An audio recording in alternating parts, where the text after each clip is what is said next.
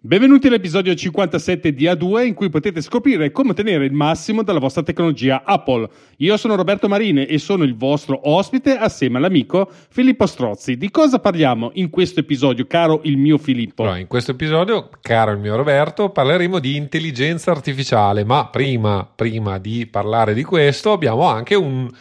ormai un ospite ricorrente, perché non possiamo neanche dire un ospite e basta.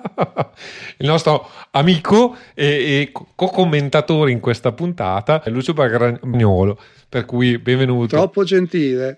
Troppo gentile, ospite ricorrente, sembra un po' che eh, c'è una festa, compie gli anni o succede qualcosa. Eh, per eh, l'occasione credo di aver portato qui, visto che parliamo di intelligenze artificiali, anche qualche amico immaginario con cui chiacchierare quando mi sento solo e cose così. Ok. Buonasera a tutti. Benvenuto tra di noi, Lucio. Sei qua tra di noi perché ovviamente tra i tre sei quello che tira più su eh, diciamo il livello dell'intelligenza umana per competere con l'intelligenza artificiale. Io, come sapete, sono un uomo della strada e avrò diciamo poco eh, a che fare con l'intelligenza artificiale, ma per fortuna, come dicevamo, c'è Lucio che tira su la nostra diciamo media dell'intelligenza umana, e poi abbiamo il nostro simpatico Filippo che voi non lo sapete ma ci ha bombardato come se fossimo praticamente sotto attacco con tutta una serie di articoli, di video. Ci aveva, sapeva più lui di intelligenza artificiale che probabilmente l'intelligenza artificiale in se stessa, perché se l'intelligenza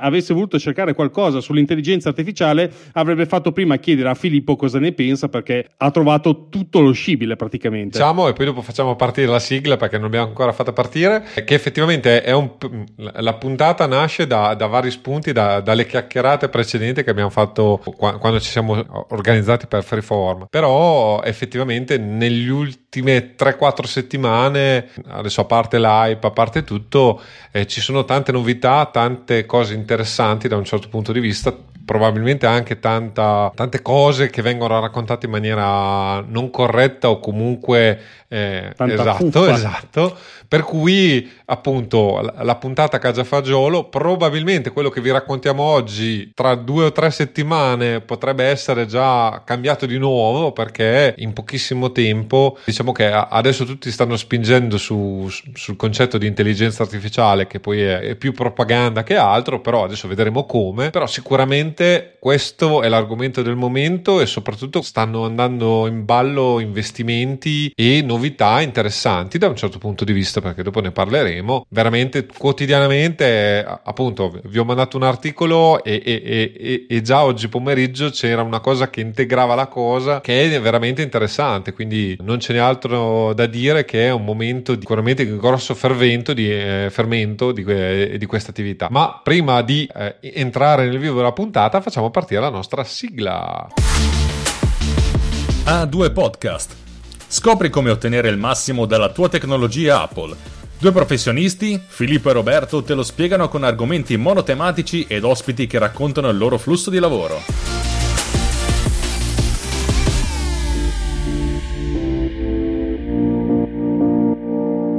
Eccoci. E potete comprare in comode rate la nostra enciclopedia del Mac. Questo prima o poi. Non sarebbe male. Soltanto con le note dell'episodio e eh, le mappe mentali Filippo potrebbe farci tranquillamente un paio di libri, penso.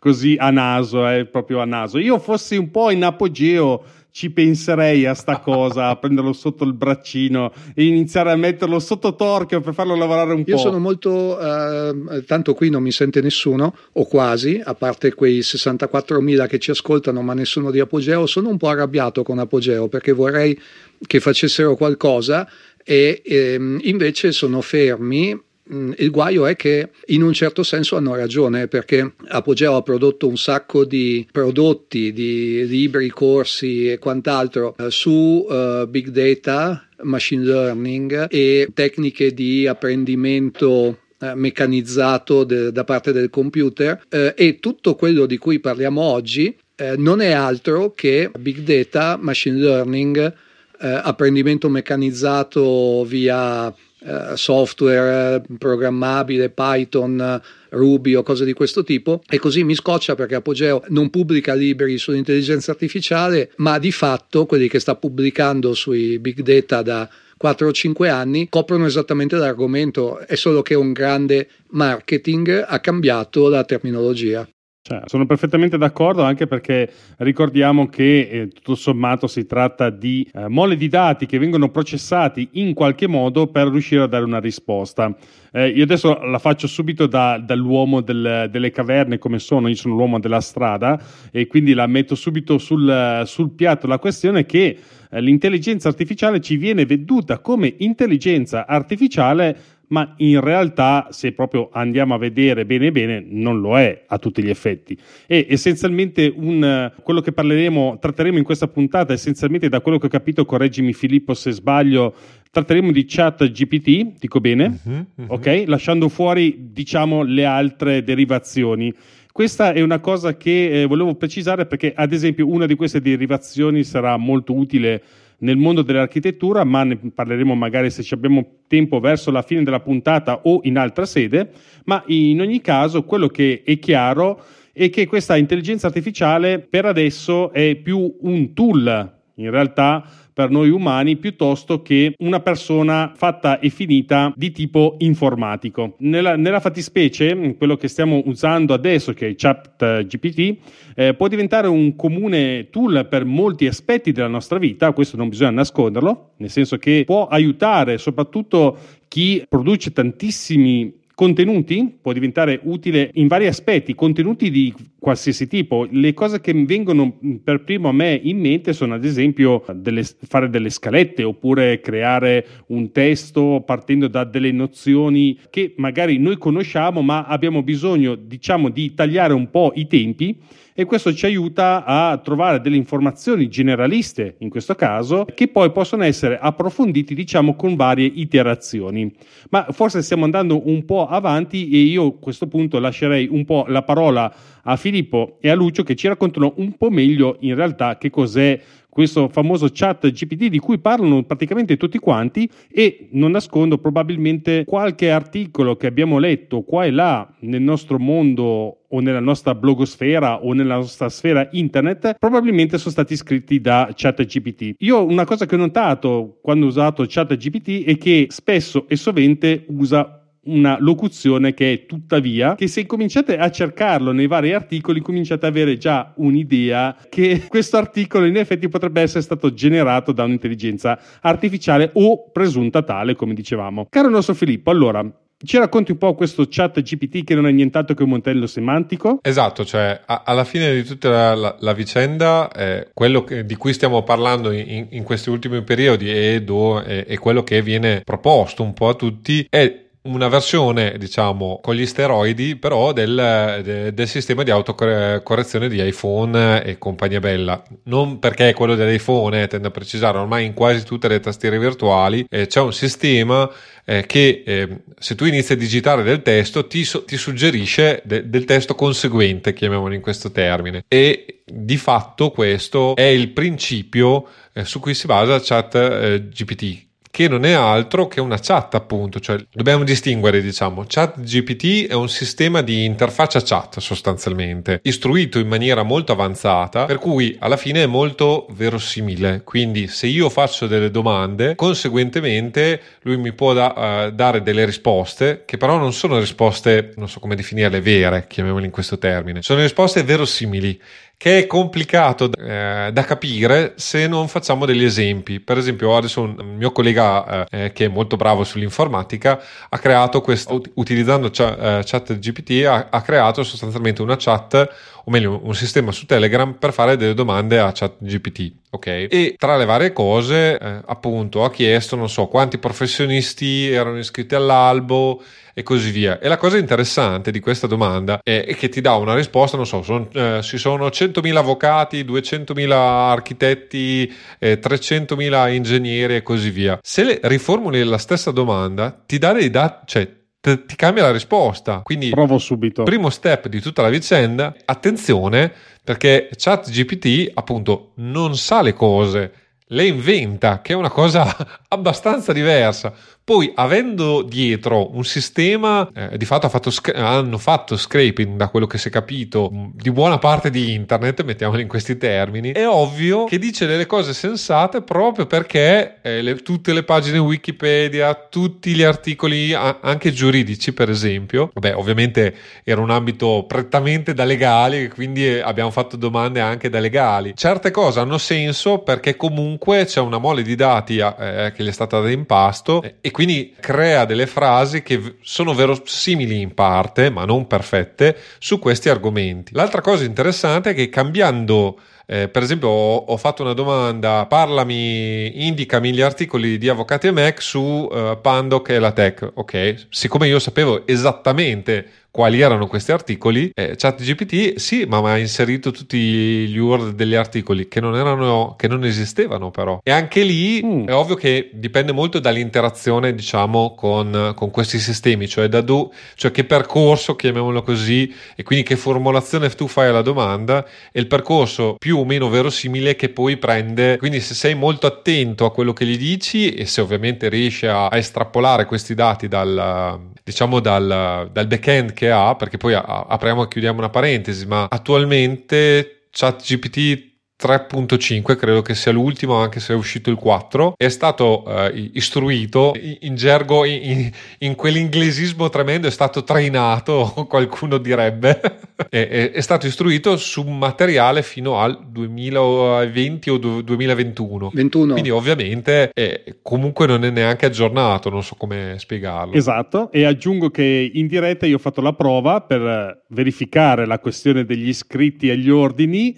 In effetti ho chiesto come prima domanda è quanti architetti ci sono in Italia? Me l'ha fatta un po' lunga, ma poi ha risposto centonovantaquattromila e rotti. Poi gli ho chiesto in Italia quanti architetti ci sono? E la risposta è centottantamila e rotti, citando comunque una fonte che è quella dell'Ordine degli Architetti Pianificatori, Passeggisti e Conservatori Italiani al trentuno dicembre duemilaventuno. Quindi, come potete capire, eh, il dato scosta niente meno che del, di quattordicimila iscritti, che è circa il dieci per cento, così. Quindi potete capire già la precisione di questo modello semantico che, ricordo in parole povere, che cosa fa? Ha questa grossa mole di dati, di testo essenzialmente, di cui praticamente cerca di capire qual è, quali sono le parole che eh, si avvicinano di più per rispondere a una domanda, cioè quelle che sono più eh, consecutive alla domanda che è stata posta. Quindi eh, si fa, per dire, in questo caso si fa un giro per internet, nel primo caso ho trovato X fonti che hanno la probabilità, hanno la più alta probabilità, perché alla fine si tratta di questo, di essere più vicino alla frase che gli ho digitato io, e cambiando giustamente la frase loro ha cambiato la probabilità di informazioni che sono più vicini alla frase cambiata. Quindi capite che dal punto di vista tecnico è molto interessante sotto certi punti di vista, ma deve essere in effetti guardato con un occhio attento, e questo occhio attento penso che anche il nostro Lucio abbia potuto mettere con mano, vedere e verificare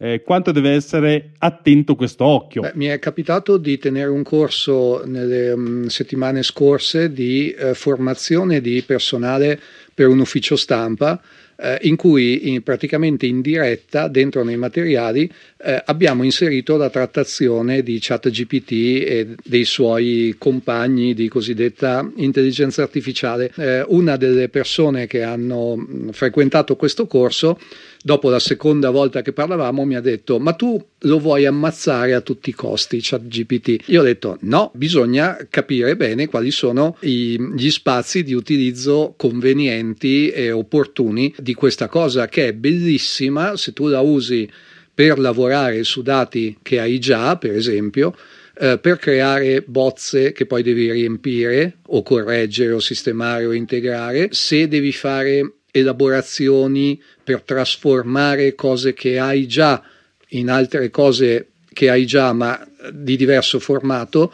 In tutte queste situazioni ChatGPT fa delle cose molto carine, molto interessanti, e consente di risparmiare una quantità di tempo siderale, tanto che tra molti programmatori è già diventato, non dico un must, ma mo- very much nice to have, cioè fa grande comodo.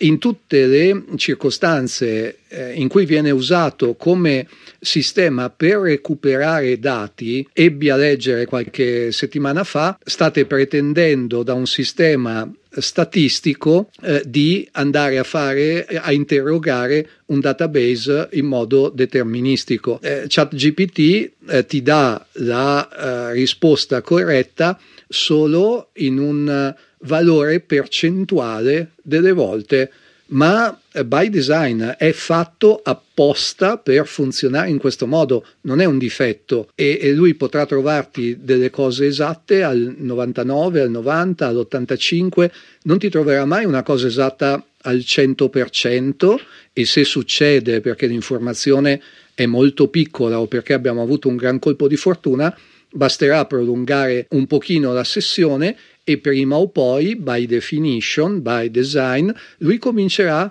a inserire errori, ad, alluci- ad avere allucinazioni, come dicono adesso in gergo i, i tecnici, eh, a inventarsi cose, perché è basato su una eh, modalità di elaborazione del modello eh, che è detta regressiva. Siccome lavora su base probabilistica e parola dopo parola le mette insieme estraendo a sorte con un peso percentuale, eh, se io moltiplico zero virgola nove per zero virgola nove ottengo zero virgola ottantuno, ottengo un valore sempre più lontano da uno, che nella eh, probabilità significa la certezza, e sempre più vicino a zero, che nel linguaggio della probabilità è l'impossibilità. Quindi più si va avanti a usare il sistema durante una sessione, più il sistema introdurrà degli errori. E, e qui mi diverto un attimo, poi lascio la, la, la palla a Filippo, che ha studiato tantissimo e ne sa molto più di me, e a Roberto, che fa finta di non saperne e in realtà ha già capito tutto. Dico, la cosa che più mi meraviglia è vedere la gente che è rintronata come alla festa del liceo eh, da questa grande novità, perché adesso abbiamo detto parliamo solo di ChatGPT, però non posso tacere di un certo eh, Mick De Paola, che in questo momento fa trending topic su, su Twitter e compagnia, perché lui eh, prende dei dipinti celebri, non so, la Gioconda, chiede a ChatGPT di descrivere Quello che, quello che vede, ChatGPT fa un resoconto del dipinto e poi lui dà in pasto questa descrizione eh, a, un'altra, eh, a un altro di questi sistemi generativi che fa un dipinto nuovo sulla base della spiegazione di ChatGPT. Ora non so chi di voi ha frequentato delle scuole medie,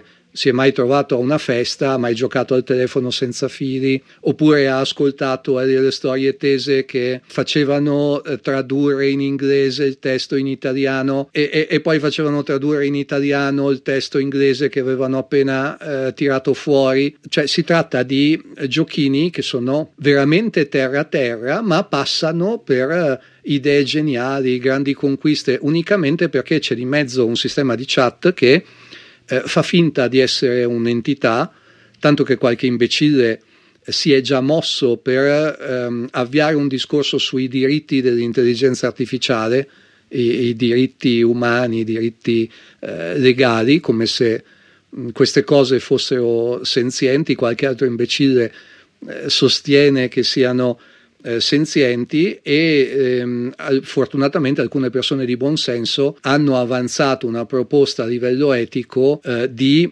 vietare, vietare, insomma, di mettersi d'accordo in modo che questi sistemi non parlino in prima persona, perché generano un effetto psicologico. Probabilmente tante persone abituate al soliloquio o oramai alla solitudine dei social sono contente di avere qualcosa che risponde e sembra rispondere a tono e, e in realtà non è niente, è un trucco. Scusatemi se, se mi sono dilungato, no, ma avevamo detto che finiamo all'una, no? No, no? Giusto, sì. Tra l'altro ti volevo ringraziare perché sono ovvi- ovviamente osservazioni interessantissime.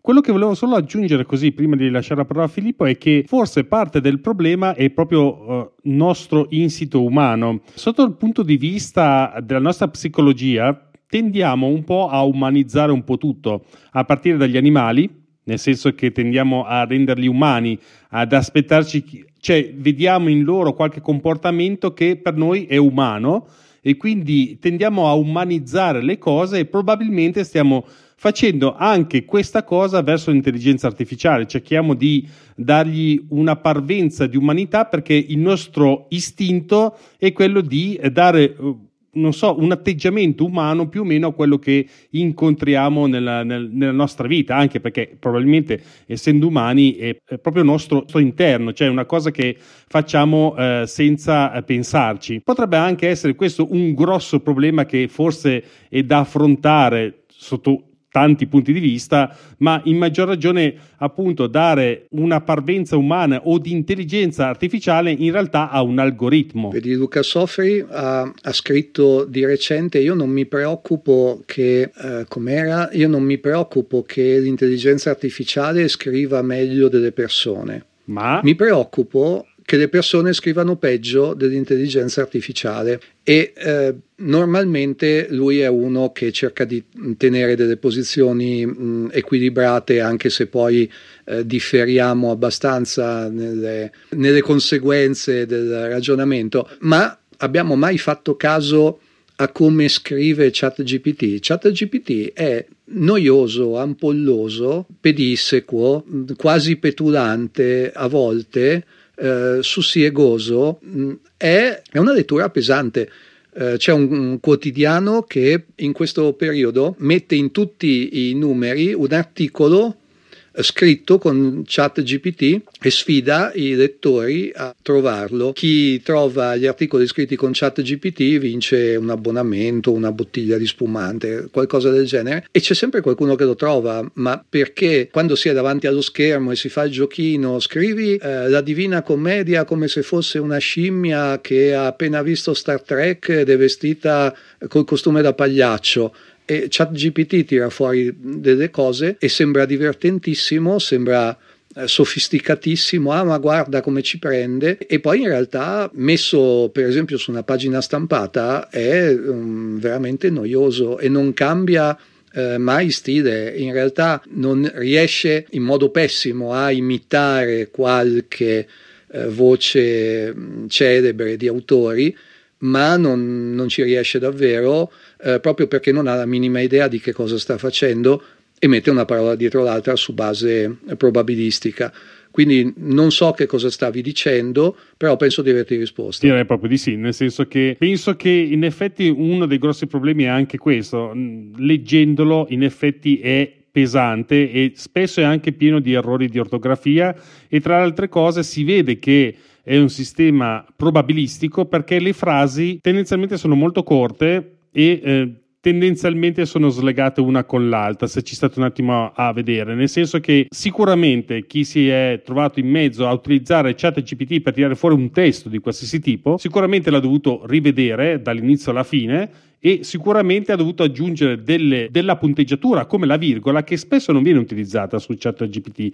È difficile vederla con una virgola, viene usata spesso un punto per de- delimitare i frasi, le frasi e i concetti, e quindi per questo motivo diventa veramente una lettura molto pesante, molto, come, come dicevi giustamente, hai fatto una serie di aggettivi che probabilmente ne conoscevo il trenta per cento, ma me li segno che così poi me li vado a cercare giusto perché sono Lux G P T. Esatto, quindi sapete, io ho anche i miei strumenti da, da uomo della strada, adesso mi metto lì a, su LuxGPT e mi cerco tutte le mie cosine che mi sono perso, ma in ogni caso quello che sono sicuro è che in effetti non è in questa fase semplice riprendere il testo così come l'ha scritto, prenderlo così e usarlo, perché diventa di difficile lettura. Si capisce subito che c'è una certa pesantezza giustamente semantica, ma non può anche essere diversamente, perché se fosse un'intelligenza artificiale probabilmente l'avrebbe scritto meglio. In realtà è un modello semantico. Eh, sì, io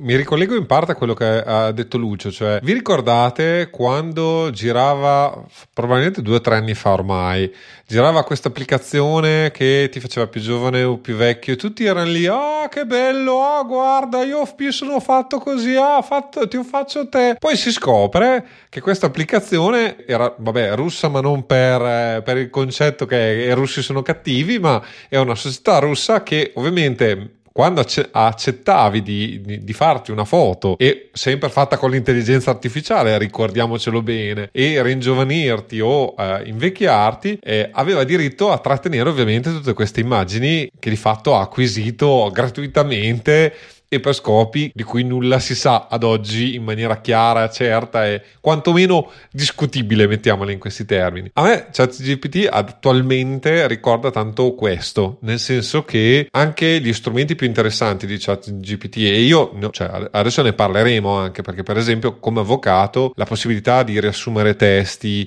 la possibilità di fare tante cose è interessante e potenzialmente utile per la mia attività, senza voler fare l'avvocato, non so se mi spiego. Il problema però è un altro, mm-hmm. è che tutto questo sistema ruota con dietro non dei server, dei, delle server farm, cioè delle cose di dimensioni inumane, tra virgolette, de- delle veri edifici pieni di computer che fanno girare questo, questo sistema, perché tra i dati che, che mangia, tra virgolette, e l'energia per, per creare tutte queste risposte, attualmente fa fatica a rispondere, non perché non riesca, ma perché ci sono così tante richieste in contemporanea. Quindi è come se, se questa, chiamiamola così, intelligenza artificiale parlasse a milioni di persone in contemporanea, e quindi è ovvio che la potenza di calcolo è comunque limitata, anche se sembra infinita e, e oltre, ma anche il consumo di energia, la gestione, cioè nessuno si sta rendendo conto che dietro tutta questa, questa cosa c'è un dispendio inutile, per modo di dire, di energie, e dall'altro sta acquisendo dati degli utenti di cui non si sa, anche qui, che cosa venga fatto e come verrà utilizzato. Venendo a noi, i captcha credo che siano l'esempio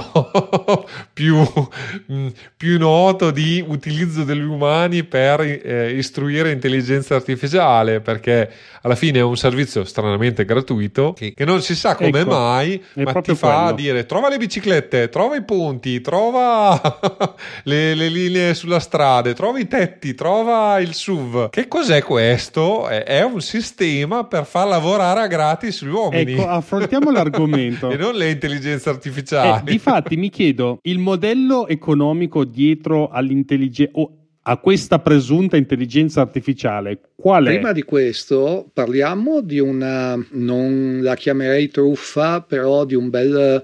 Eh, volta faccia. Eh, ChatGPT è stato messo a punto da una società che si chiama OpenAI, eh, che ha dichiarato nel momento in cui è stata eh, costituita di, non esagero troppo rispetto ai comunicati ufficiali, eh, lavorare per l'umanità, mettere a disposizione la conoscenza, eh, sviluppare dei progressi nell'ambito della Eh, intelligenza artificiale. Non so se si vede che sto muovendo i ditini quando dico intelligenza artificiale, eh, insomma eh, fare una gran cosa per il bene il, del, della scienza, per il bene della collettività, eh, e poi da condividere con il mondo, perché tutti dobbiamo poter beneficiare di questi strumenti e di queste cose. Dopodiché nel giro di eh, pochi mesi il codice è stato completamente chiuso e nessuno sa che cosa ci sia dentro. Eh, la società è, è una società che ha un modello eh, di business, adesso ci chiediamo quale, ma ha un modello di business e non eh, lavora gratis et amore dei. Ha avuto finanziamenti molto importanti da multinazionali molto importanti, una delle quali non vedeva l'ora negli anni novanta di eh, come motto avere, mettere un computer sopra ogni scrivania. Possiamo dirlo chi, chi è? E adesso trent'anni e, e adesso trent'anni dopo non, non le sembra vero di poter mettere, oltre al computer su tutte le scrivanie, anche l'utente eh, su tutte le scrivanie, perché ce n'è uno solo, eh, lo governa lei e viene eh, addestrato da milioni di umani che si mettono lì a, a chiedergli i, i sonetti in stile manga giapponese, tanto a fare ricerche pensando che sia Google, a farsi, farsi profilare e a farsi sfruttare. Sì. Quindi la domanda sul modello, ecco, questa, queste erano le premesse. Adesso cerchiamo pure eh, le risposte. Esatto, diciamo che ormai possiamo dirlo, è Microsoft che ha investito tantissimo, anzi ha iniziato investendo neanche tantissimo, ma negli ultimi, negli ultimi mesi, mese e mezzo ci ha messo dentro, adesso non mi ricordo più le cifre, ma, ma cifre in, che iniziano a diventare significative, anche se è una grossissima multinazionale e così via. Sta buttando fuori prodotti, prodotti è una parola grossa, prodotti, però comunque sta buttando fuori, diciamo, dei sistemi collegati eh, a, a, a chat del G P T, ma qui probabilmente ormai è tantissima gente che lo sta facendo, ormai è, è un po' ovunque, eh, attacca questo con ChatGPT, fai quello con ChatGPT e così via. Effettivamente bisogna dare atto a Microsoft. Per la prima volta, credo eh, ormai una decina d'anni, Google ha avuto un lieve calo come motore di ricerca e Bing, strumento che credo non abbia quasi nessun tipo di utilizzo se non chi utilizza Windows e eh, non ha cambiato le impostazioni di sistema per andare su Google, eh, perché viene Edge, credo che sia di, di default eh, con, con Bing, appunto. Adesso c'è addirittura gente che eh, chiede di partecipare alla beta o comunque di... E tra l'altro, ovviamente, piccola nota eh, appunto sul discorso del modello di business, ero anche interessato originariamente a dire proviamolo, sono curioso, ok? Poi eh, praticamente devi us- utilizzare esclusivamente Edge di Microsoft, che già questo mi, eh, mi, mi, mi fa prudere. In più ti devi anche registrare, quindi ulteriore profilazione sulla profilazione per poter accedere alla lista d'attesa per poi eventualmente avere la disponibilità di questo sistema. Ora, eh, come facevano vedere anche grossi youtuber e così via, attualmente Bing con l'intelligenza artificiale è interessante, ma eh, fino a un certo punto, mettiamole in questi termini, per mille motivi. Eh, sicuramente, appunto, una parte del modello di business è questa pubblicità, è anche semplicemente scalzare il gigante della ricerca, e effettivamente Google, quello possiamo dire, ha fatto anche dei passi falsi attualmente, perché la conferenza, diciamo che probabilmente anche un po' improvvisata, eh, che ha fatto un mesetto fa ormai, credo, adesso non mi ricordo più le, le, le tempistiche, perché poi ormai è una notizia ogni giorno, se non due o tre notizie ogni giorno, con Bard, che dovrebbe essere la loro eventuale intelligenza artificiale, ha fatto, degli, ha fatto nella presentazione, che non è sicuramente in stile Apple, diciamo, degli errori grossolani ed evidenti, tant'è vero eh, che ha, anche lì ha Eh, dopo, la presen- da, dopo questa presentazione avevamo perso svariati punti percentuali eh, nella quotazione azionaria di Google, che, cioè, o meglio di Alphabet, che è la, la, la società che gestisce poi tutto il cappello, diciamo, del, delle consociate, tra cui anche Google e compagnia bella. Per cui effettivamente, bisogna dire la verità, Microsoft da tanto non faceva parlare di sé, chiamiamolo così, è ormai la predominante forza nel personal computer, chiamiamolo così, nel mondo Office ovviamente, ma progressivamente, per esempio, sta perdendo terreno. I Mac stanno recuperando recentemente terreno in vari ambiti per mille motivi che non, oggi non ha neanche senso eh, specificare. Effettivamente, però, questa mossa il, ha dato una visibilità, soprattutto, vabbè, nella nostra bolla tecnologica, chiamiamola così, ma credo anche nel, nella bolla meno tecnologica di chi, eh, adesso non so se, perché non seguite i giornali, però non so se anche sui telegiornali comunque eh, se ne parli un minimo, quindi sicuramente Sicuramente eh, c'è un, una maggior chiacchiera, una maggior eh, sicuramente alla radio, perché me ne ha parlato anche mia moglie, quindi questo è, è l'esempio tipico. Eh, infatti mi fa, oh, ma ne parla un po' troppo per i miei gusti, e che co- per, ma cos'è tutta questa cosa? Sì, sì, alla radio D J... qualunque, nazional popolari, che dicono ah questa cosa, l'intelligenza artificiale, ah ho parlato con Bill Clinton e ho parlato con Pablo Neruda, e, ah che figata, io sono proiettata nel futuro, era una D J donna e quindi diceva proiettata, cosa bellissima che certamente cambierà la nostra vita, eccetera. Il paradosso di tutto questo è che Google eh, in realtà è tecnologicamente molto più avanti di eh, Microsoft eh, ma, um, e degli altri, perché adesso oramai si stanno muovendo naturalmente in molti, e Google, ripeto, come tecnologia di sistemi generativi, eh, grandi modelli linguistici addestrati a fare machine learning bla bla bla, è molto più avanti eh, di Microsoft. Però che cosa è successo? Eh, siccome appunto eh, questi sistemi sono Uh, statistici, quando tu li colleghi al motore di ricerca, intanto, come diceva Filippo,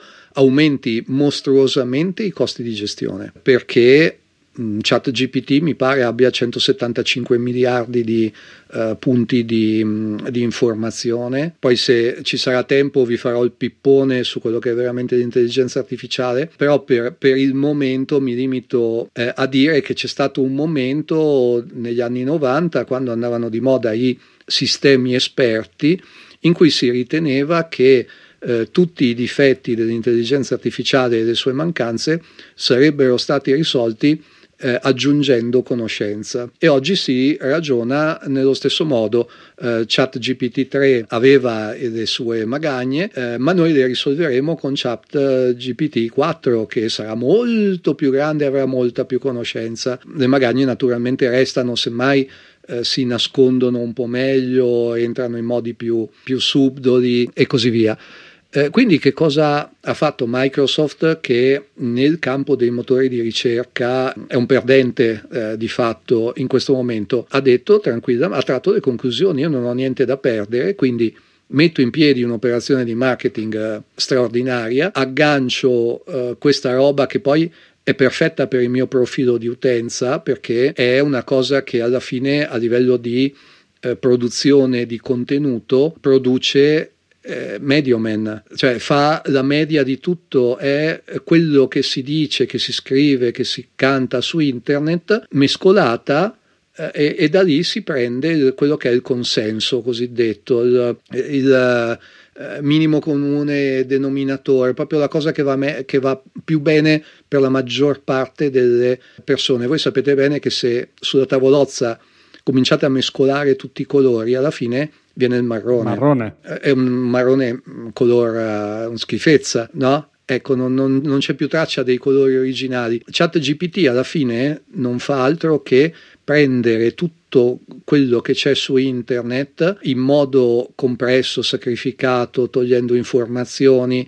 È stato eh, paragonato a un grande eh, JPEG del web. E cosa vuol dire JPEG? Vuol dire che pesa molto meno. Ma perché? Perché tu hai tolto un sacco di informazioni che non sono subito necessarie. Appena vai a zoomare, il sistema in qualche modo deve mettere qualcosa al posto di quelle informazioni che mancano, e inventa, no? E in questo modo tu riesci ad avere delle grandi immagini che pesano pochissimo, ma che dentro non hanno tutto quello che c'era eh, veramente. Quindi, insomma, riassumo, Microsoft ha detto: io certo l'aggancio a Bing, ma poi l'aggancio a Office, l'aggancio. Quale cosa migliore per un utente Word? Produrre cose uguali a quelle di qualunque altro utente Word.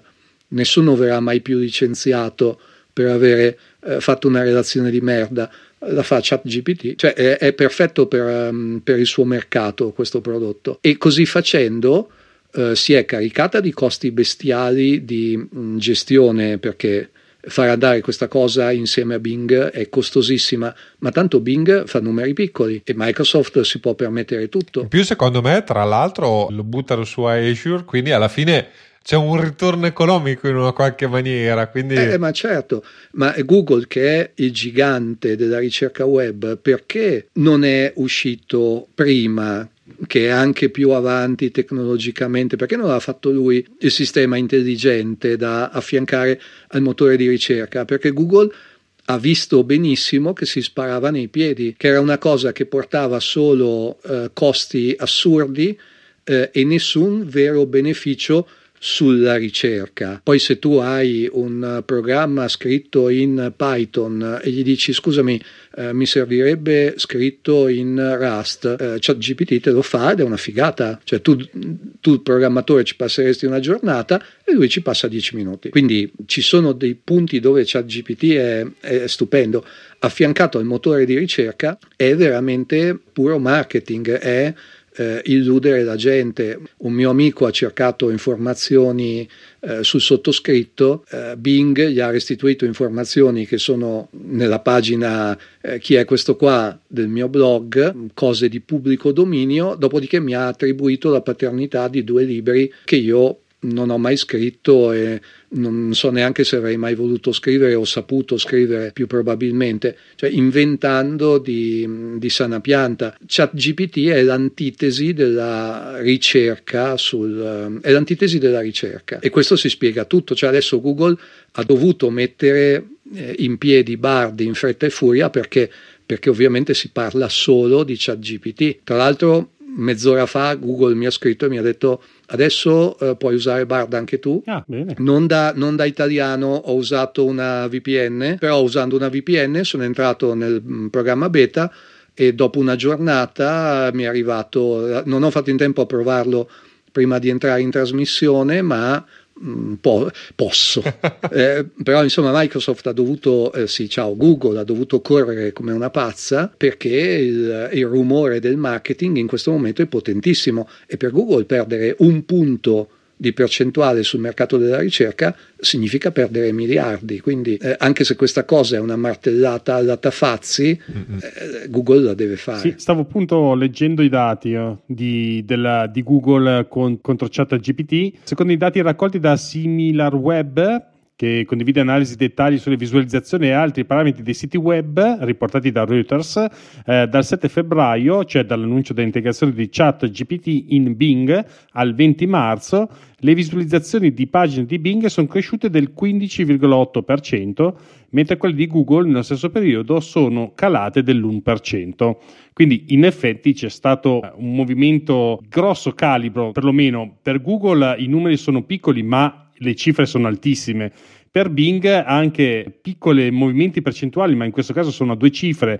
Per Bing è veramente tantissimo, anche perché io penso fino a prima della pandemia, giusto per dare un ordine di grandezza, nessuno sapeva a momenti cos'era Bing perché non utilizzava nessuno, tra le altre cose.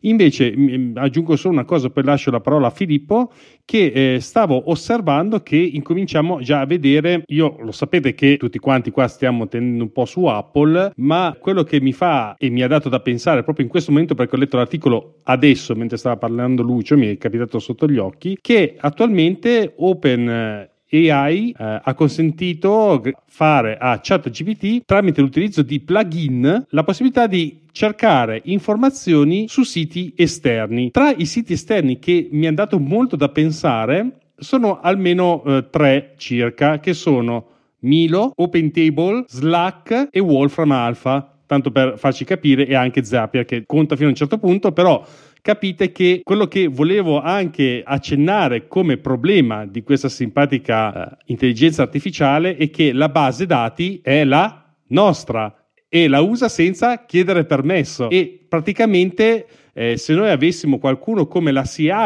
ad esempio, che ci fa mettere tasse sui dispositivi informatici perché ha paura che facciamo una copia privata di un qualsiasi cosa che viene cantato, a questo punto, se questo è vero, potremmo addirittura cercare di fare una mega causa a questo motore di intelligenza artificiale, chiamiamolo così, perché sta prendendo tutti i dati di tutto il mondo senza chiedere il permesso. E questo è sicuramente una di quelle cose che abbiamo visto cadere più di più e più volte, soprattutto quando si parla di dati informatici. Quello che secondo me potrebbe essere interessante dal punto di vista di un governo, non faccio nomi in questo momento perché capirete che ci arriverete anche voi a cosa mi sto riferendo, sappiamo benissimo tutti quanti che qualche anno fa, per i più giovani magari non se lo ricordano, ma c'era stato un piccolo trambusto quando abbiamo scoperto che in effetti il Grande Fratello esiste, e questo è un altro esempio di Grande Fratello che raccoglie i dati però alla luce del sole, e lo sfruttiamo anche, cioè noi siamo consapevoli che stanno usando i nostri dati,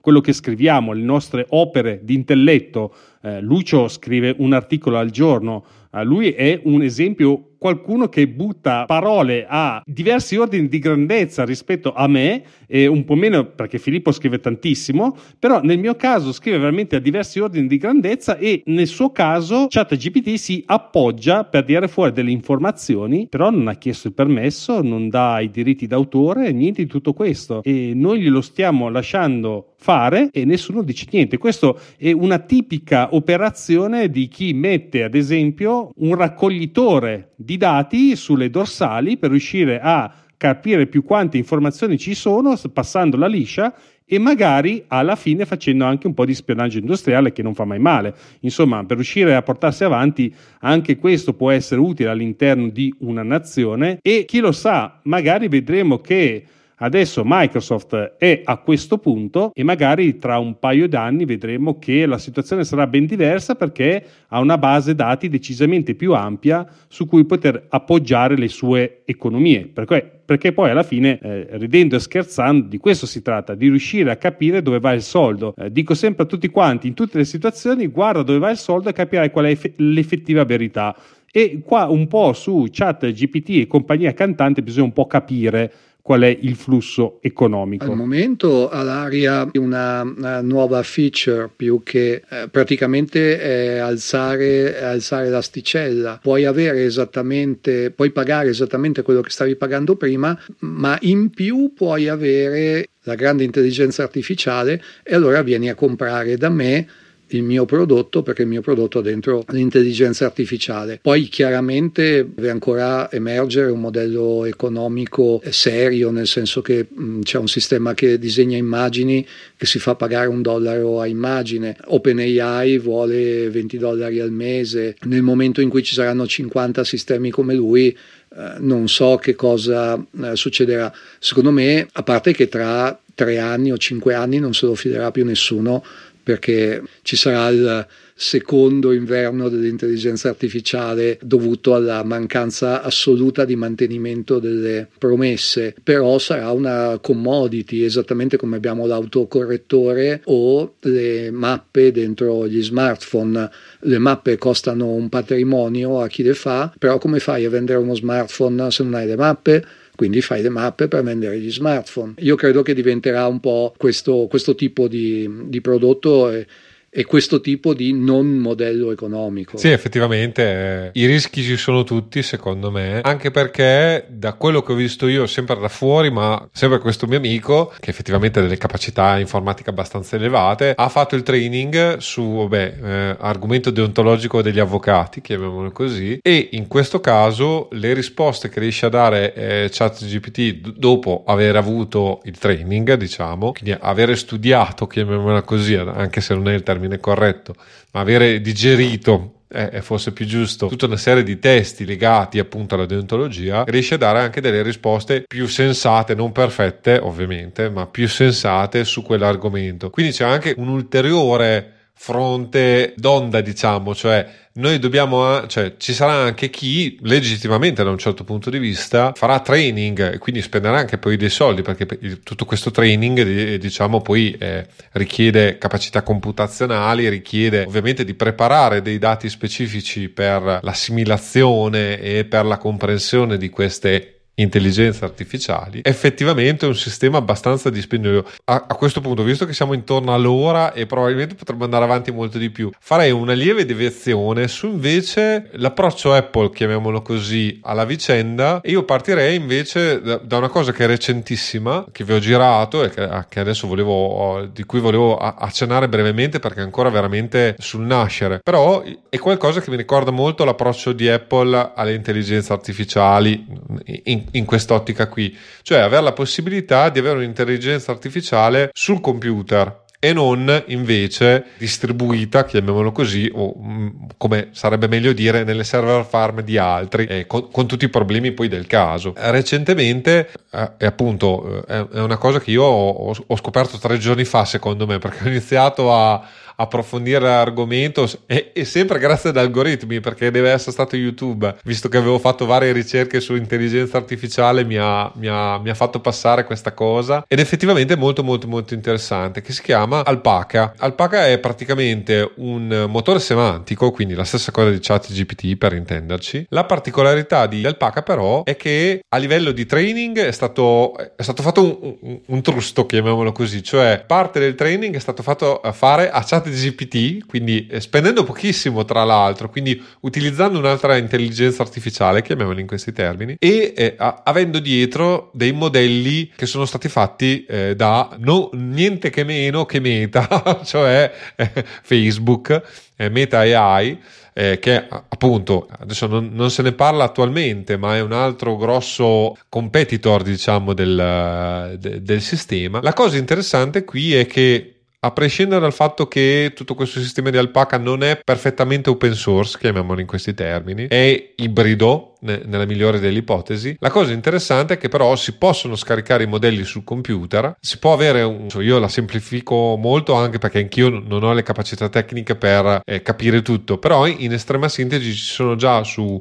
eh, GitHub dei progetti che possono essere fatti girare su un Mac mini, quindi voglio dire senza avere eh, cose particolari, e questo motore linguistico adesso è prevalentemente eh, eh, ha imparato prevalentemente dall'inglese, quindi sulle, sulla nostra lingua per esempio ha più difficoltà, ma appunto sto sguinzagliando gli amici informatici e gli sto chiedendo se riescono a fare cose, però eh, effettivamente è possibile avere una sorta, chiamiamola così, eh, di chat, eh, quindi eh, ecco un'altra cosa che secondo me non abbiamo detto di ChatGPT, la particolarità diciamo rispetto a altre eh, sistemi di, di chat preesistenti è che ChatGPT riesce per almeno tre, quattro, cinque interazioni a ricordarsi, chiamiamola così anche se è sbagliato il termine, a, a ricordarsi quello che è stato detto prima, quindi si può fare riferimento a cose dette prima se, facendone cenno ma non ripetendo la stessa domanda, non so se mi spiego. Ecco, Alpaca sostanzialmente riesce a fare le stesse cose però direttamente sul computer. Questo è molto interessante perché sappiamo come Apple negli ultimi dispositivi comunque ha messo dei sistemi appunto di reintere orali e quant'altro proprio per permettere ai Mac e agli iPhone e agli iPad di gestire meglio dei modelli già creati, perché qui si parla di modelli già creati ma che lavorino direttamente sul dispositivo, e quindi ovviamente questi modelli che già esistono, chiamiamolo così, non, non, non hanno bisogno di telefonare a casa, quindi di andare sul server mamma Microsoft, di OpenAI, di Google o chi per esso, ma possono anche lavorare sul dispositivo. E tutta questa roba qua, adesso giusto per fare degli esempi veloci, poi eh, casomai Lucio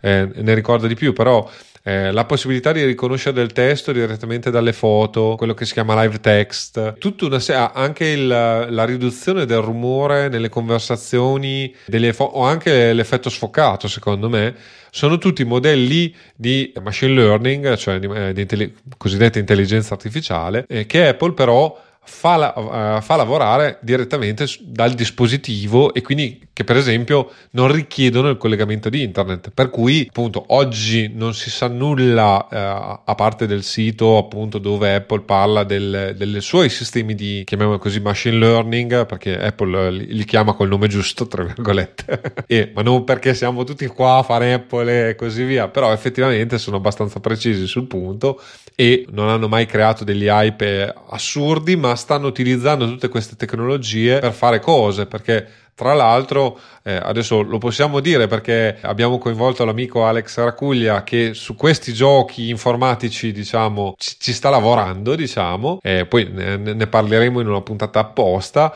ma eh, Apple ha creato tutta una serie di strumenti per cui ci sono dei modelli, chiamiamoli così, di base già eh, eh, di, di, quelli di, chiamiamoli così, di grosse dimensioni che richiedono ovviamente eh, un, un lavoro impegnativo di predisposizione, su cui però i singoli programmatori possono fare un training specifico, che poi è anche quello che eh, appunto sembrerebbe eh, dall'ultimo video che ho visto giusto oggi Alpaca riesca a fare, cioè questo programmatore tedesco, siccome appunto non eh, Alpaca funziona bene con l'inglese ma non funziona bene con le altre lingue, ha cercato, spendendo il minimo possibile, tre euro, e fare appunto, ovviamente con tutta una serie di, di competenze informatiche notevoli, eh, tendo a precisare, perché io, io ho capito il concetto ma riprodurlo non sarei in grado, ma fate il training eh, appunto di Alpaca con la lingua tedesca, e seppur non perfetto ovviamente, anche perché ha cercato veramente di tirare co- col minimo possibile sindacale, riusciva a dialogare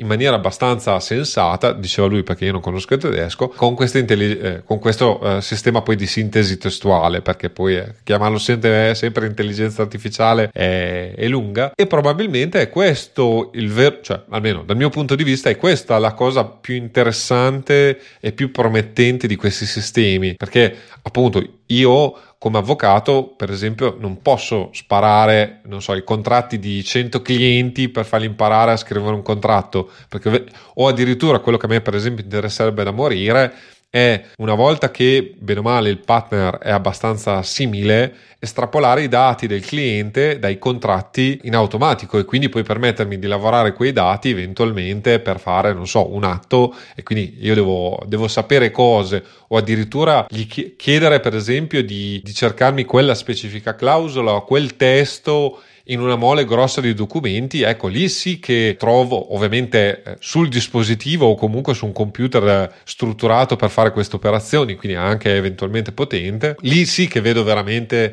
qualcosa di concreto, utile, almeno per la mia professione, eh, perché poi ovviamente o- ognuno lavora per i fatti suoi. Beh, dici bene eh, sul fatto che Apple già usa il machine learning in un sacco di campi. Alle cose che hai già detto tu aggiungo poche banalità: macOS è in grado da tempo di eh, riassumere testi lunghi, e questo si fa eh, con, eh, con il machine learning. Eh, le mappe usano chiaramente il eh, machine learning. Tutto l'ecosistema fotografico Eh, si basa su dosi pesantissime di machine learning, da mh, foto, l'applicazione, l'app che ricon- profil- riconosce i volti, raggruppa per luoghi, mette insieme i momenti salienti, prepara le collezioni in automatico, alla fotografia computazionale di iPhone. Tutto questo ha dietro il machine learning. Eh, se si va sulla pagina citata da Filippo del, di, di Core M L eh, sul sito sviluppatori Apple, c'è la possibilità di trainare e creare modelli di sintesi testuale eh, sul device, non eh, fuori, in locale, perché tutti gli M uno, gli M due hanno una neural engine eh, interno, riescono a fare questo tipo di lavoro che è computazionalmente molto molto importante. Possono conver- si, gli sviluppatori possono convertire modelli indipendenti in uh, versione adeguata per farlo andare su Mac, eh, e c'è una galleria di modelli già pronti che si possono compulsare, sfogliare eh, e decidere di usare per fare i propri progetti e così via. In fin dei conti, per esempio, esistono sistemi come Obsidian che, se tu gli dai in pasto una eh, base dati, una base di conoscenza di testi in Markdown, che possono essere i testi del mio blog piuttosto che tutto quello che sta eh, sul Mac, eh, Obsidian fa una ricerca full text, una gestione intelligente di tutti i testi che ci sono sul mio Mac, senza bisogno di mettermi a usare Git, fare altre robe più complesse. Se io ho un sistema come Obsidian, aggiungo delle caratteristiche di eh, machine learning, a questo punto potrei chiedergli, non so, senti, abbozzami un pezzo sulla mh, sintesi vocale dentro iPhone, iOS diciassette, perché mi serve da pubblicare la prossima settimana, e lui mi tira fuori una cosa assolutamente, tira fuori una cosa che ho già scritto, eh, di fatto trova il medioman che è dentro nei miei testi e, e tira fuori il Bragagnolo medio, che deve essere una cosa terrificante. A quel punto il Bragagnolo umano ci mette qualcosa di suo, aggiunge, eh, sistema, riciccia, e però ha risparmiato qualche tempo, e allora si vede bene una possibile evoluzione davvero utile di mh, queste cose. Diverso è il caso di chi dice appunto io i comunicati stampa li scrivo con ChatGPT e risparmio un sacco di tempo. Nel famoso ufficio stampa che ho formato qualche settimana fa abbiamo fatto questa cosa, io ho dato in pasto a ChatGPT la locandina del P D F che annunciava l'evento X, gli ho detto generami il um, comunicato stampa, e lui lo ha fatto con qualche ingenuità, ma al novanta per cento andava mh, era decente, era un tranquillissimo comunicato stampa. E ho chiesto ai formandi eh, voi pubblichereste questa, questo? Come vi sembra? E dopo un po' tutti hanno detto ma sì, beh, io pubblicherei. E io ho chiesto e allora a che cavolo servite, visto che è bastato un click. Problema, il problema vero, la preoccupazione che io non è tanto il discorso, non so, si fanno discorsi sull'occupazione, un gran numero di sciocchezze secondo me, perché eh, tutti gli zombie che usano eh, Word, Excel e PowerPoint useranno Word, Excel e PowerPoint con dentro ChatGPT. Da questo punto di vista cambia abbastanza, abbastanza poco. Che cosa succede? Succede che, eh, come detto, questi sistemi non tirano fuori il meglio di una base di conoscenza, non tirano fuori neanche il peggio, tirano fuori eh, la mediocritas, tirano fuori la, il consenso generale, la via di mezzo, il taralluccievino della, della conoscenza. Ciò detto, operano su una scala planetaria, quindi gli input e gli output di questi sistemi si misurano in già oggi miliardi di unità, se non eh, decine o centinaia di eh, miliardi.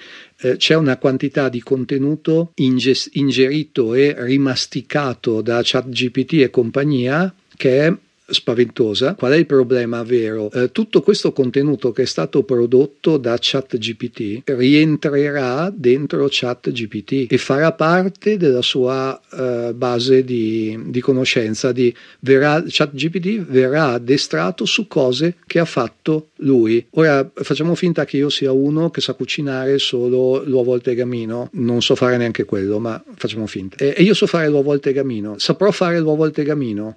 Il, la cosa grave è che se una volta mi viene l'impeto della creatività e butto del pepe sull'uovo al tegamino, l'uovo al tegamino che genera l'intelligenza artificiale il pepe non ce l'avrà mai, perché rappresenta una variazione, un, un picco, un, una stranezza rispetto al, alla mediocritas, no? E, e che cosa succederà al comunicato stampa, all'articolo, all'atto giudiziario, al, a tutte queste, all'articolo di giornale? Qualcuno li vuole automatizzare, cioè già adesso ChatGPT più o meno, parola più parola meno, scrive tutto allo stesso modo perché ha un tono monocorde. Eh, diamogli un anno di tempo che lui impari a scrivere in base a quello che scrive lui. Ma non può andare che peggio.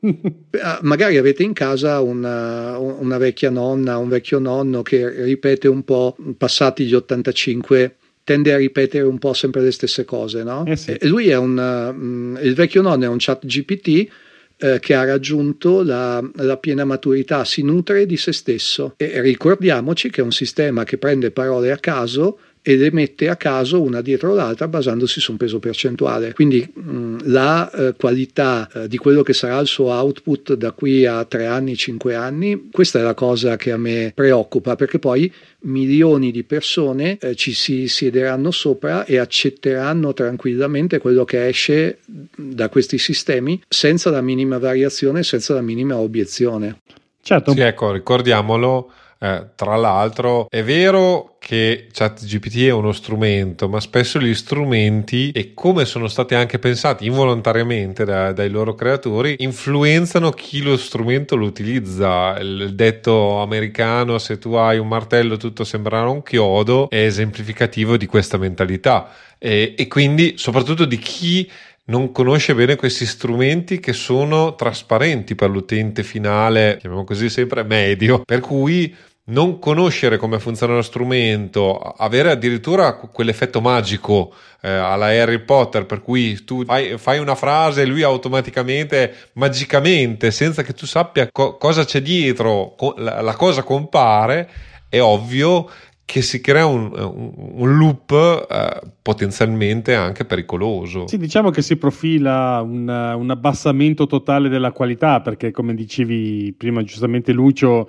una volta che fai sempre la, per, la, la percentuale in riduzione di un numero, prima o poi arrivi a zero e la situazione in, è, lì è completamente degenerata. No, non ci arriverai mai a zero zero zero, però arrivi molto vicino. Eh, però vicino, molto vicino. E sarà un bel disastro, nel senso che in effetti questa è una possibilità che questo tipo di intelligenza artificiale probabilmente si autoannullerà da sola, nel senso che a un certo punto arriverà a un livello che medio, chiamiamolo così, così basso, che non verrà più accettato neanche a livello medio degli esseri umani. Eh, ma è il problema vero è un altro, il, il vero rischio, e, e di fatto lo vediamo già adesso, cioè nel gioco della, della standardizzazione, chiamiamolo in questi termini, il livello scende sempre, e quindi se il livello di base dell'utente è sceso progressivamente nel tempo. Eh no, quello io spero sempre, do una diciamo, spero sempre che il livello umano rimanga almeno a un certo livello. Mettiamola mia così. Personale impressione è che stiamo per mille motivi e non collegati sicuramente, scendendo. Stiamo abbastanza scendendo. Eh, più che altro proprio perché sì, in effetti c'è molta informazione, ma al contrario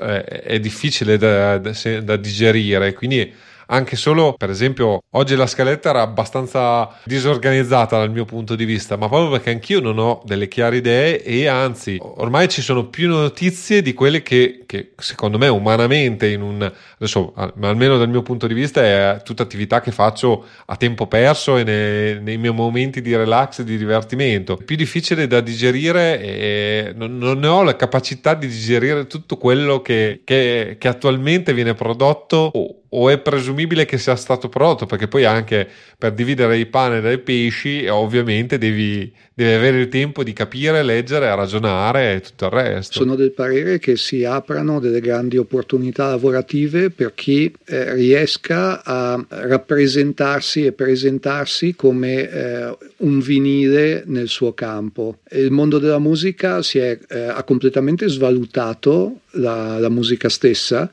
I pezzi non valgono più nulla, valgono pochi centesimi quando passano su uh, Spotify. Il singolo non ha più nessun valore, e da diverso tempo, come mercato di nicchia, i vinili non fanno altro uh, che crescere. Che cos'è il mm, vinile? Non è meglio del mm, digitale supercampionato, raffinato, sintetizzato alla grandissima. È semplicemente un porsi fuori dall'omologazione, diventare eh, vinili eh, del, del giornalismo, del, dell'architettura, dell'avvocatura, ehm, della ricerca scientifica, del, della programmazione. Secondo me inizierà a pagare e, e ripagare. L'alternativa ovviamente è quella invece di andare a eh, scavare, arrivare alle radici dell'albero e diventare maestri, essere non quelli che subiscono i modelli ma quelli che li creano, non essere quello che addestra eh, i modelli da, da cavia ma quello che addestra i modelli da padrone dei modelli. Ci sarà una grande richiesta di, di modelli e, e di addestramento e di persone che sanno domare questi meccanismi che oramai hanno dimensioni tali di codice e di complessità interna che sfuggono in gran parte agli, agli stessi creatori. Cioè, chi programma queste, questi sistemi non ha realmente idea completa di quello che Eh, ci sarà come output, eh, ed, ed è questo che alimenta l'idea fallace che a un certo punto da questa roba emerga eh, l'autocoscienza. Non ci sarà mai tempo di fare il pippone sull'intelligenza artificiale vera, però il, um, il punto è questo: dal, uh, dal machine learning l'autocoscienza non arriva, non importa quanto sia grande, immenso il modello, quanti punti di informazione abbia, quanti neuroni abbia la rete neurale, non ce n'è, eh, non è un sistema in grado di eh, diventare mh, padrone di se stesso. Direi ottime osservazioni da parte di tutti, eh, ovviamente ce ne sarebbe ancora da raccontare per un po'. Filippo, se ho letto bene le tue impressioni, direi di andare verso la chiusura. Esatto, abbiamo bene? fatto di resa, andiamo verso l'ora e mezza di registrazione, quindi infatti io vi chiedo ancora una cosa prima che chiudiamo, però andate verso la chiusura, basta che me ne lasciate una. Vai, vai tranquillo, hai carta bianca, Lucio. Ah, va bene, allora, allora approfitto eh, perché una delle cose da leggere, eh, anzi ce ne sono due in realtà. Um, quella uh, da leggere per imparare è uh, la spiegazione di Steven Wolfram su come funzionano questi sistemi qui, uh, dentro sul sito di Wolfram Alpha. Ha praticamente scritto un, un libro, anche se è pubblicato in forma di pagina, è molto lungo, però è molto comprensibile e molto completo, e, e questa è una cosa. L'altra cosa è un post che è uscito recentissimamente sul blog di Bill Gates, che Eh, parla dell'avvento dell'era dell'intelligenza artificiale, di Age of A I, eh, e dunque c'è una disamina assolutamente completissima di quello che sta succedendo, perché, signora mia, è Bill Gates che scrive, eh, un minimo di nozione ce l'ha. Ci sono un sacco di cose molto interessanti da, da leggere. C'è un pessimo tentativo di insegnare ai, com'è che si dice, insegnare ai gatti a arrampicarsi, insegnare ai ladri a rubare, qualcosa del genere, perché a un certo punto lui dice eh, che sì, questi sistemi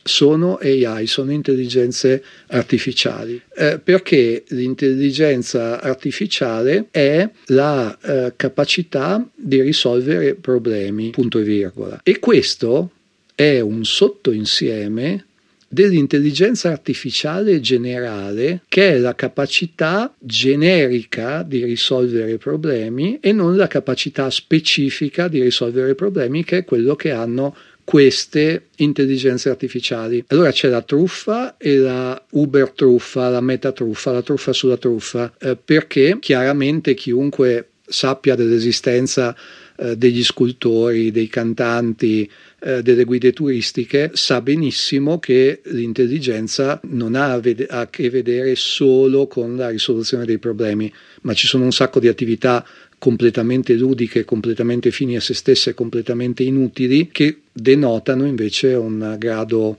eh, altissimo di intelligenza. Seconda cosa da dire su questo: quindi questi non sono sistemi, non sono intelligenze artificiali, ma neanche la definizione di Gates è, è intelligente, è mh, astuta, serve a rubare il campo a, agli scienziati. L'intelligenza artificiale, qui sarebbe partito il pippone ma non c'è tempo, comincia a basarsi su riconoscimento di pattern, eh, formazione di analogia, elaborazione parallela di eh, microprocessi che navigano sotto la soglia di introspezione e mano a mano si agglomerano in macroprocessi che superano la soglia di introspezione e viaggiano a velocità diverse Di, di selezione. Ma questo sarebbe stato il pippone, sarà il podcast numero cinquantotto. E vi ringrazio molto per avermi concesso quest'ultimo, quest'ultima arrabbiatura. Ma sono tutte osservazioni corrette che credo che anche Filippo condivida, io almeno lo condivido, e stavo pensando che comunque tutte queste cose, queste operazioni che hai accennato verso la fine del tuo pensiero, sono tutte cose che facciamo normalmente noi e non ce ne rendiamo nemmeno conto, e forse veramente continuiamo ad associare questa facilità per noi nel fare queste operazioni, le associamo a altri oggetti inanimati o ad animali che possono fare lo stesso tipo di operazioni. In effetti è un'ottima osservazione e, e secondo me eh, questo podcast in particolare è stato veramente un bel podcast riflessivo con tanti punti di vista e soprattutto molto informativo, che è una cosa molto difficile anche da trovare in questo momento, ma soprattutto la cosa importante è il punto di vista critico. Eh, nel podcast che faremo, il numero cinquantotto insieme o quello che sarà, bisognerà però poi anche spezzare una lancia sulla possibilità di utilizzare questo tipo di tool in alcuni settori che possono in effetti migliorare, diciamo, lo sviluppo di un'idea. Ma questo è argomento per un altro podcast. Come sentite, con Lucio ce n'è sempre da raccontare, è veramente un pozzo di idee. Lo ringraziamo entrambi a nome di tutti gli ascoltatori, dei due conduttori, Filippo e Roberto. Grazie Lucio per quello che fai, per le parole che ci hai dato e soprattutto per il tempo che ci hai donato. Veramente grazie Lucio per la tua presenza in questo podcast. Grazie a voi invece, che è sempre un piacere. Guardiamo il mondo dell'intelligenza artificiale con gli occhi del bambino, che riconosce un gatto dopo averlo visto due volte, mentre il modello linguistico ha bisogno di vederne milioni, e poi gliene mostri uno fatto di cartone e lui non capisce. Esatto, perfetto esempio di quello che è la situazione attuale. Diciamo che è il riassunto del riassunto. Questo qui è proprio il riassunto totale dell'intelligenza artificiale, l'esempio perfetto che spiega tutta la puntata. Grande Lucio. Lux G P T, come si diceva. Esattamente. Lucio, dove ti troviamo di bello per farci quattro chiacchiere assieme? Su uh, mac intelligence punto org. Nel mio, nel mio blog eh, e per chi vuole, i pochi intimi, nel mio gruppo Slack ci si arriva, basta lasciare un commentino dentro nel blog, si viene invitati subito. Ci sono anch'io, eh, è vero, è vero, infatti io che no, non sono un amante di Slack, non, sono non molto... ci sono ma, ma è, ci sono nello spirito, come si suol dire, ma, eh, ma io esatto. Ti voglio, amo i tuoi difetti Filippo, capisci? E se voi amate i nostri difetti come noi amiamo i nostri, allora dovete semplicemente andare a fare una bella recensione su Apple Podcast, lasciare belle cinque stelline, così fate capire all'intelligenza artificiale che comandano ancora gli umani in questo momento. E quindi, se volete anche essere più bravi, scrivete anche due belle righe, in modo tale che così aumentate la base dati per ChatGPT, per capire chi sono questi tre simpatici amici che vi hanno tenuto compagnia fino adesso. E se invece volete parlare con noi, potete usare questa via preferenziale, che è quello di scriverci una bella mail a scrivi punto a chiocciola a due podcast punto it. Come sempre, di tutto quello che ci siamo raccontati troverete le note all'interno del nostro episodio, che il nostro grandissimo Filippo si occuperà di fare, che questo sarà veramente un lavoro che non gli invidio, perché con quello che abbiamo parlato ce n'è di roba da mettere, che sarà almeno una sessantina di righe ad occhio e croce. Ma in ogni caso, se volete divertirvi con noi, mi raccomando, seguiteci, abbonatevi al vostro feed R S S o quello che è per ascoltare eh, i podcast. Noi siamo su A due Podcast, ci trovate anche all'indirizzo a due podcast punto it slash cinquantasette, se la luce eh, non mi arriva in faccia e ho letto bene il numero. Per quanto mi riguarda, potete trovarmi nella mia casa digitale, chiamiamola così, perché sennò Filippo poi mi impassona che sono troppo lungo per le cose che dico e faccio nel mondo digitale. Mi trovate al mio blog personale Mac e Architettura, che potete trovare all'indirizzo markdown punto net punto wordpress punto com. Invece Filippo lo troviamo dove? avvocati e mac punto it. E secondo me questa, questo mese andiamo male col podcast, però vediamo, siamo a fine mese ma ho dei dubbi di riuscire a registrare. Dai, forza e coraggio Filippo, che siamo tutti con te. E anch'io non so se registrerò la prossima puntata di Snap, perché torno imperfetta, ma fa lo stesso. In ogni caso ci siamo divertiti e ci sentiremo come sempre tra due settimane. Alla prossima, alla prossima. Ciao a tutti, grazie.